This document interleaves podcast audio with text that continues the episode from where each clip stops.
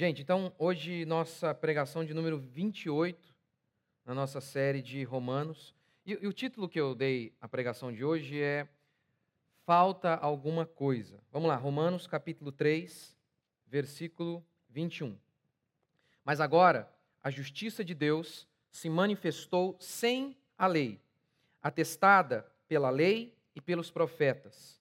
Isto é, a justiça de Deus por meio da fé em Jesus Cristo, para todos os que creem, pois não há distinção, porque todos pecaram e estão destituídos da glória de Deus, sendo justificados gratuitamente pela sua graça, por meio da redenção que há em Cristo Jesus a quem Deus ofereceu como sacrifício propiciatório, por meio da fé, pelo seu sangue, para demonstração da sua justiça. Na sua paciência, Deus deixou de punir os pecados anteriormente cometidos, para demonstração da sua justiça no tempo presente, para que ele seja justo e também justificador daquele que tem fé em Jesus. Assim, onde há motivo para o orgulho, foi excluído. Por qual lei? Das obras? Não mas pela lei da fé. Concluímos, pois, que o homem é justificado pela fé, sem as obras da lei. Será que Deus é somente dos judeus? Não é também dos gentios?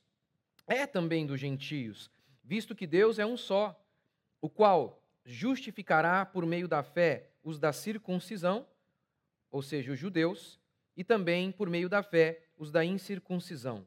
Por acaso anulamos a lei pela fé? De modo nenhum. Pelo contrário, confirmamos a lei. O homem, ele, ele está nu. Ele está perdido, desamparado.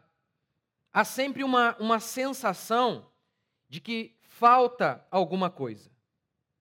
Para Aristófanes, um dos personagens de Platão, no seu livro O Banquete, Aristófanes vai dizer que o ser humano tem essa, essa sensação constante de insatisfação, de que algo lhe falta, porque um dia os, deus, os, os homens originalmente eles eram uma espécie, eles chamam, era o mito do andrógeno. Eles eram dois em um, dois em um, tudo dobrado, quatro pernas, duas cabeças. E aí, diante de uma punição dos deuses, eles foram divididos e, por isso, eternamente estão fadados a procurar a sua metade. É daí que tem um monte de canção baseada nisso. Tem lá o Fábio Júnior, canta. É, Alma Gêmea. Né? que mais? É, tem uma música lá, outra, meu filho estava falando esses dias, do, é Melim, não lembro. Melim, Melim, eu acho que é o nome da banda. Fala disso também. É, você é a minha cara metade, alguma coisa assim. Alma gêmea, cara metade. É, essa é a explicação de Aristófanes, não necessariamente a de Platão, mas de um dos personagens ali do, de O Banquete. Para Midas, o rei de outro mito, o que faltava para ele era um pouco mais de dinheiro. Ele já era um rei, já era rico, mas um dia ele pediu o dom de que tudo aquilo que ele tocasse se, se transformasse em ouro. E, obviamente, isso transformou numa maldição. Mas se você perguntasse para Midas, que já era muito rico, o que faltava a ele, ele iria dizer: falta dinheiro. Uma vez questionaram o homem mais rico da época: o que falta para você? Quanto será necessário? Ele já era o homem mais rico de seu tempo. Ele disse: só mais um pouquinho. Só mais um pouquinho de dinheiro. Para o próprio Platão, na pessoa de Sócrates, ele vai dizer o seguinte: olha, ele vai perceber que há esse, esse sentimento constante de que falta alguma coisa. E ele nota, na, na concepção dele, na concepção dele, essa insatisfação humana, ele diz que tem a ver com, com o amor. E para ele, amor é desejo. Desejo é por aquilo que falta. O exemplo mais simples seria do café. Você ama o café, para Platão, você ama o café enquanto você não toma o café. Você tomou o café, acabou a vontade. Você não tem mais, você não quer mais café, porque você já está satisfeito pelo menos momentaneamente. Então, para Platão, esse sentimento constante de insatisfação tem a ver com eros, tem a ver com amor. Pois bem, como nós cristãos identificamos essa, essa situação de falta humana, de que falta alguma coisa. O que falta para nós? O que Paulo vai dizer é que falta Deus. E o que nos separou de Deus é uma falta por justiça. Lembra lá em Gênesis? O homem peca, ele comete injustiça, e então ele nota que está faltando alguma coisa. Ele começa a se perceber, a perceber que está nu. Aqui em Romanos capítulo 3, versículo 23, Paulo diz que por conta da injustiça humana, por conta do pecado humano, nós fomos destituídos de Deus, da glória de Deus. Na versão revista atualizada, a expressão usada para destituídos é: os homens carecem, carecem da glória, ou seja, falta, eles são necessitados da glória de Deus. E a palavra aqui, em grego, é ustereu, que muitas e muitas vezes é traduzida, muitas e muitas vezes está num contexto de falta, é traduzido por falta. Uma coisa apenas te falta, é a mesma palavra, quando Jesus fala para o jovem rico: uma coisa te falta. Ou seja, o homem ele, ele tem essa carência de Deus, ele, ele precisa, ele anseia por Deus. Por isso, Agostinho disse: Tu nos criaste para ti mesmo, ó Deus. E a nossa alma está sem sossego até que encontre repouso em ti. A gente é como um pássaro que está em busca de repouso. O problema é que muitas vezes nós achamos que iremos encontrar repouso, iremos encontrar satisfação para aquilo que nos falta no dinheiro, numa carreira, em uma pessoa. Mas Agostinho diz: é mentira, isso é um engano. O que a alma humana anseia é Deus. A alma humana tem um anseio de transcender. Mas como, por conta do pecado, esse desejo foi canalizado para outros lugares. E é por isso que o homem vive constantemente insatisfeito. E o melhor exemplo disso é o drogado. O que é um drogado? É alguém que quanto mais tem, mais ele quer ter, mais insatisfeito ele é. Você já também nota como que essas pessoas que se entregam, e eu já falei disso para vocês aqui recentemente, essas pessoas que não têm limites, elas são totalmente sem freios, elas são completamente insatisfeitas, Muitas delas acabam a sua vida de maneira muito, pre, muito precoce e com um tiro na cabeça, overdose. A proposição cristã é que o seu anseio é por Deus, mas o pecado te enganou e ensinou a você que os seus anseios, os seus vazios serão preenchidos em outros lugares. Falta justiça. O que falta ao homem é justiça. Porque a justiça, a ausência de justiça, nos separou de Deus. Gente, eu li aqui para vocês do versículo 21 ao versículo 31. Oito vezes. Oito vezes o apóstolo Paulo falou de justiça e de seus derivados. Oito vezes. Num texto tão curtinho. Ele apresenta o evangelho em Romanos capítulo 1, versículo 16 assim: não me envergonho do Evangelho, porque ele é o poder de Deus para a salvação. Porque nele se revela a justiça de Deus. É muito interessante que, diante da carência humana, muitos pastores modernos, eles acreditam mesmo que o que a maior, a maior falta do homem é por abraço, é por amor. E é nesse sentido que, apesar de Paulo falar que o evangelho, ele anuncia a justiça de Deus, esses pastores estão principalmente, quase que totalmente, preocupados apenas em falar do amor de Deus.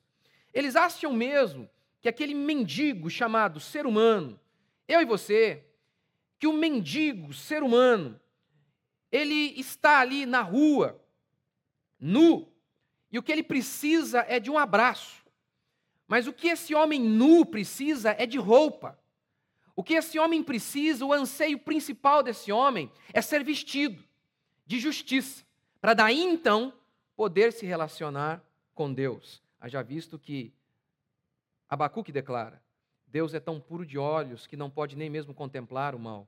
Ora, se Deus é dessa maneira e ninguém pode se aproximar de, dele, haja visto que somos injustos, nós temos uma carência enorme por justiça. Enorme.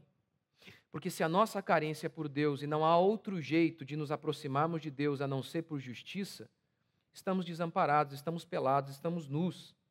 A injustiça nos separou de Deus. A injustiça fez com que o homem fosse expulso do jardim. E aí, desprovidos de justiça, também estamos desamparados de paz, vazios de paz. Olha o que Isaías, capítulo 32, versículo 7 declara: O efeito da justiça será paz. O efeito da justiça será paz. Gente, analise isso, se isso é verdade. Olhe pra, para a nossa sociedade.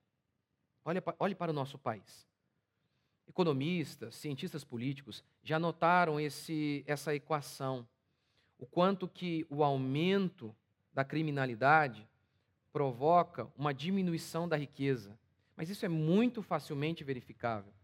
Você já deve ter assistido tele, pela televisão aquelas residências americanas.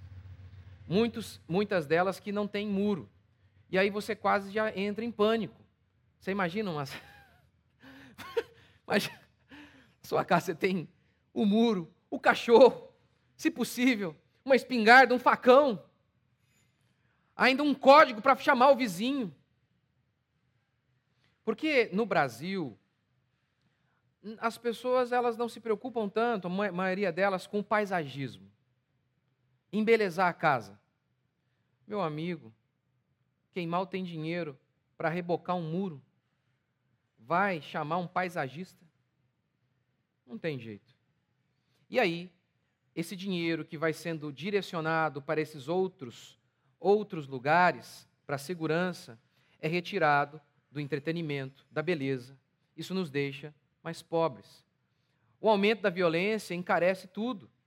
Para o Rio de Janeiro, o frete ele é, é muito caro por conta do perigo enorme. Então o cara sai daqui já calculando, olha, a chance de eu ser roubado é X, então eu preciso chegar a, uma, a um valor aqui que seja compatível para que valha a pena sair daqui. A violência, ela, ela traz pobreza. A violência traz é, intranquilidade, é uma desgraça total, traz insatisfação. O efeito da justiça será, pra, será paz. Entretanto, em Isaías 57, ele também diz assim: Para os perversos, diz o meu Deus, não há paz. Perversão é injustiça. O pervertido, ele, ele não tem paz. Ele pode ter muito dinheiro.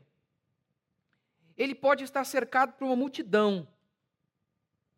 Ele pode ter todos os prazeres deste mundo, mas o pervertido, o injusto, paz, ele desconhece.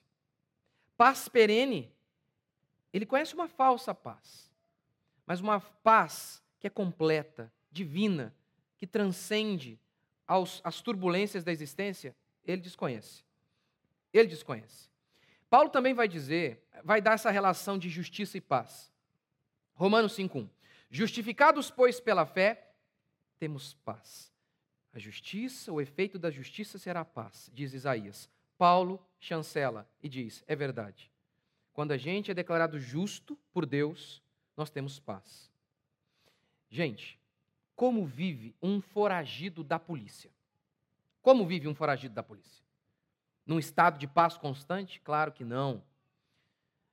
O Antigo Testamento tem uma expressão uma, uma figura muito interessante.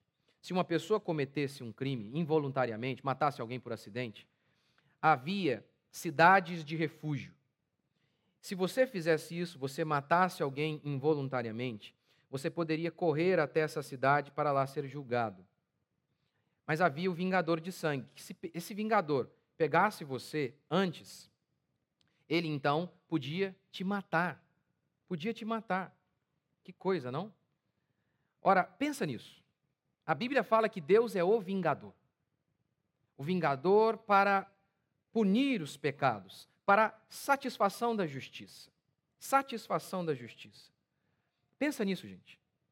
Pensa em alguém que é tipo. Lembra o Tiririca, uma vez ele falou? Eu tentei fugir de mim, onde eu ia, eu estava.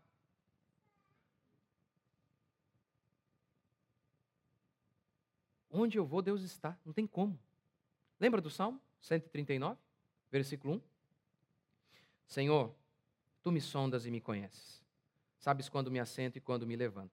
De longe, penetras os meus pensamentos. Esquadrinhas o meu andar e o meu deitar. E conheces todos os meus caminhos. Ainda a palavra não me chegou à língua, e tu, Senhor, já a conheces toda. Tu me cercas por trás e por diante, e sobre mim pões a mão. Tal conhecimento é maravilhoso demais para mim, é sobremodo elevado, não o posso atingir. E aí ele dá a dedução lógica de tudo isso que ele acabou de dizer. Se Deus é tudo isso, como fugir dele? Se Deus está em todos os lugares, antes mesmo de eu falar, ele já está. Aí ele diz: Para onde me ausentarei do teu espírito? Para onde fugirei da tua face? Se subo aos céus, lá estás. Se faço a minha cama no mais profundo abismo, lá estás também. Se tomo as, asas da alvorada e me detém nos confins dos mares, ainda lá me haverá de guiar a tua mão, a tua destra me susterá coisa.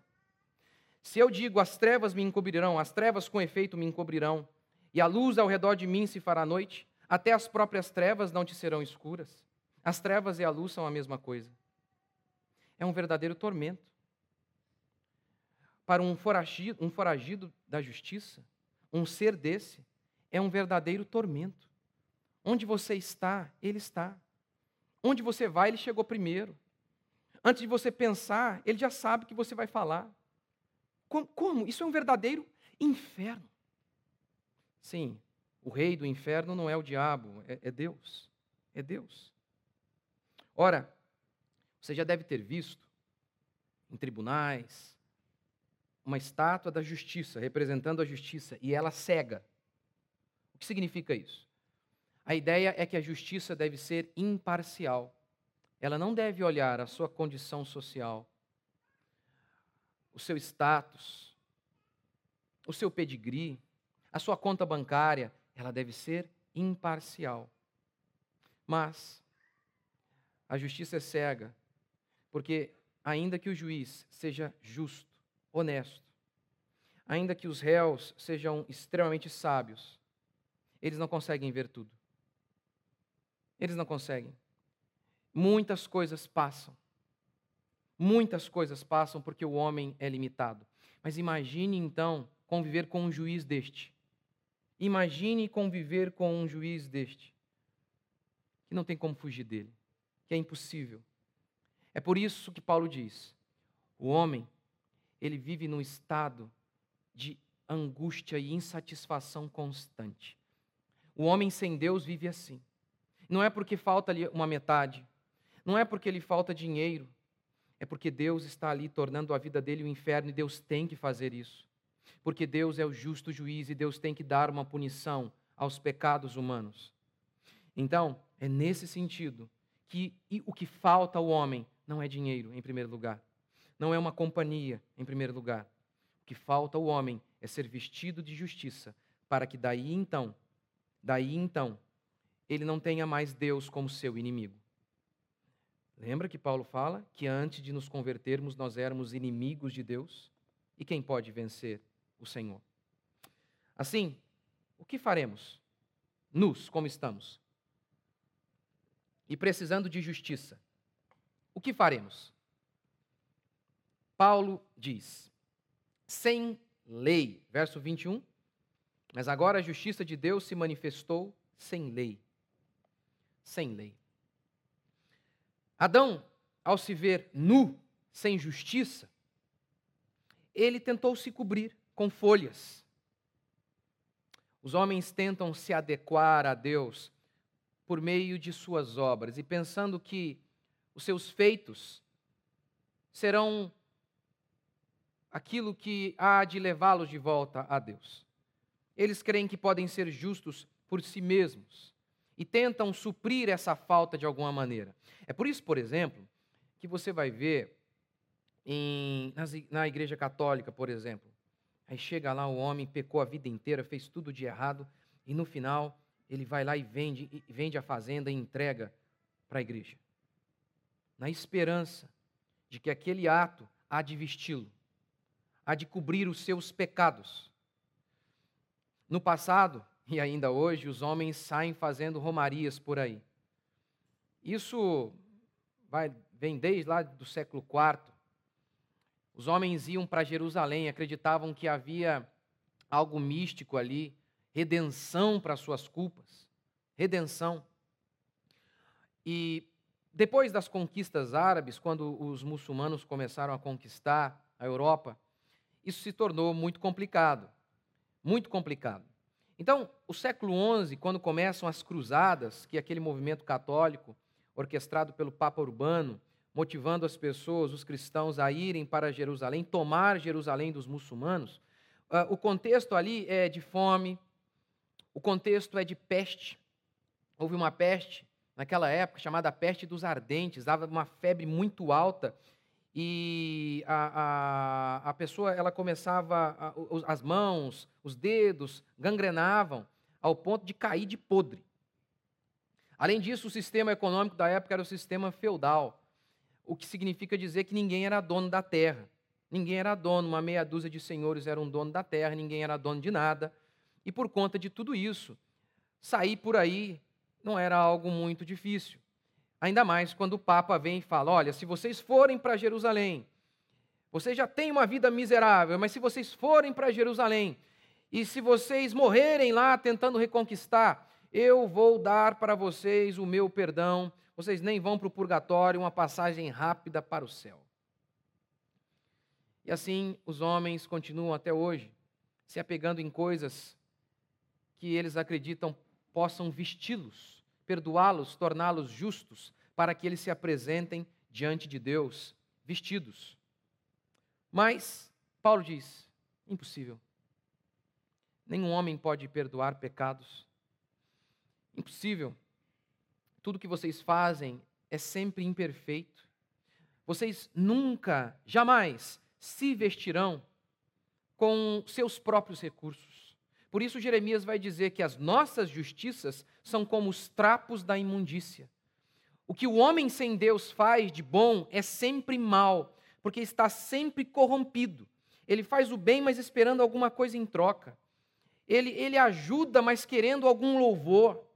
Ele nunca é puro em suas ações. Por mais que as ações possam ser puras, Paulo vai dizer aos Coríntios: o interior humano nunca é. Não há uma ação humana que ela é feita de maneira pura e completa, por fora e por dentro. Nunca é. Por isso, por isso, diz Paulo, não tem jeito. Vocês não podem se vestir.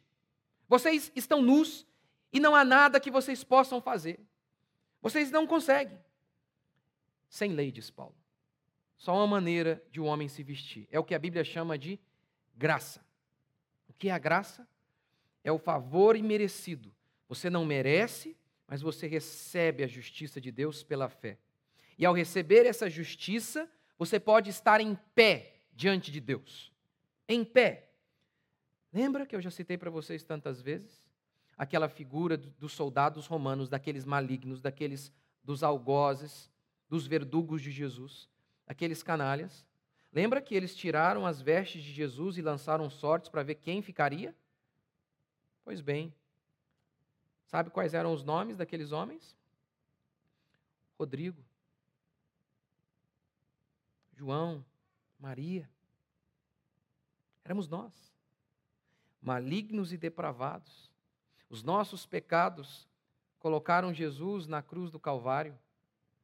E a Bíblia declara que, voluntariamente, Jesus se despiu de sua glória, de sua justiça, ele carregou sobre ele a nossa culpa, o castigo que nos traz a paz. E essa paz vem por meio do quê? Da justiça que nós recebemos. De maneira que Paulo diz aqui: assim, Deus é justo e justificador. Ele justifica o pecador. Veja bem, não é que Deus olha para um criminoso e diz: Eu perdoo você. Não, não é isso. Ele olha para um criminoso e declara, de maneira legal, justa, forense: Criminoso, você, a partir de hoje, é justo. É como se ele nunca tivesse pecado. Não é que ele é um homem perdoado, ele é um homem justo. Porque um homem perdoado, ele também não pode estar na presença de Deus, porque ele continua sendo um bandido. O que a Bíblia diz é que nós, na pessoa de Cristo Jesus, fomos tornados justos. E por isso, e somente por isso, nós podemos orar a Deus, sem que Deus nos consuma instantaneamente. É só por isso que nós podemos nos aproximar de Deus, como Hebreus declara. Tenham intrepidez para se aproximar, para se achegar ao Santo dos Santos. Como? Por meio do sangue. Porque o sangue paga a dívida e legalmente nos torna justos. Justos diante de Deus. Assim, somos redimidos, como Paulo diz aqui. Somos redimidos e se faz a propiciação. O que é propiciação? Paulo diz aqui, ó, temos propiciação por meio do seu sangue, por meio da sua morte. A palavra propiciação significa a satisfação da ira de Deus por meio do cumprimento da justiça. Ou seja, o mal foi feito, Deus então está irado contra o mal. E ele precisa que este mal seja punido. Do contrário, Deus deixa de ser Deus. Deus deixa de ser justo ele está insatisfeito porque a injustiça está reinando. Assim, então, diz o texto, que por meio da morte de Jesus Cristo, os pecados que anteriormente foram deixados de lado, não foram levados em conta, foram punidos na pessoa de Jesus Cristo, de maneira que nada, nem um alfinete roubado, ficou sem punição. Todos os pecados de seu povo foram punidos na pessoa de Jesus. E os pecados do mundo, os pecados dos homens que não são de Deus, daqueles que não se arrependem, não creem em Jesus Cristo, os pecados destes homens, eles vão com, para o inferno com eles. Mas os pecados de seu povo, diz a Escritura, foram levados por Jesus Cristo. O castigo que nos traz a paz estava sobre ele. Aí então, somente aí, somos vestidos. Vestidos da justiça de Deus. Por isso, podemos nos aproximar dele, por isso, podemos ser satisfeitos. Você se lembra como qual foi o linguajar que Jesus usou com a mulher samaritana? Se você beber de mim, você nunca mais vai ter sede, insatisfação. Nunca mais você vai levantar e falar: falta alguma coisa. Nunca mais. Eu não sei. Eu acho que eu preciso passar num, num concurso. Está me faltando a minha costela. Eu, eu não sei. Se você beber de mim, nunca mais você vai ser insatisfeito. Jesus não quis dizer que nós não iríamos sofrer nós sofremos, nós enfrentamos dificuldades e angústias, mas Ele garantiu que Ele seria em nós uma fonte a jorrar para sempre uma fonte de satisfação, de alegria. Gente, o que falta ao homem? O que falta? Uma família? Uma família é uma bênção. É uma enorme bênção é uma grande alegria. Mas será que uma família pode satisfazer todos os anseios humanos? O que falta? Dinheiro? É uma bênção quando o Senhor nos provê com recursos para que possamos comer uma boa comida, passear com, quem, com quem a gente ama. Mas, Davi diz assim: Eu Prefiro estar à porta da tenda da congregação do meu Senhor a permanecer nas tendas da perversidade. Um dia na tua casa vale mais do que mil longe. E, gente, Davi disse isso de maneira inspirada, completa e perfeita. E Davi, ele se torna rei em Israel. Ele tinha tudo. Ele tinha a mulher que ele quisesse. Ele tinha família, ele tinha glória, ele tinha todas as coisas todas as coisas. Havia música cantada para ele. Ele tinha tudo. E mesmo assim, o salmo, não importa a época que ele fez, continuava sendo verdadeiro e sempre será. Sempre será. Ele diz: Um dia com o Senhor vale mais do que qualquer coisa. Ele, ele me basta. Ele me é suficiente. Sim. É por isso que o monge olhou para o seu pão e a sua água e agradeceu, dizendo: Tudo isso. E Jesus também. Essa é uma das promessas do Evangelho. Essa é. Promessas que muitas vezes os pastores da prosperidade não fazem. Eles estão mais preocupados em que você ande de carro zero, nada contra isso, se Deus lhe der, glória a Deus. Mas a promessa do Evangelho é muito maior. A promessa dele é de satisfação, mesmo quando ao seu redor falta tudo. Falta a cara metade, falta o dinheiro. Essa é a promessa. E isso é espetacular, porque isso está ao alcance de qualquer um, de todo aquele que nele crê, de todo aquele que é povo de Deus. Essa é a promessa. Satisfação. Pois bem, falta alguma coisa. E como diria Agostinho, falta Deus. Vamos ficar de pé?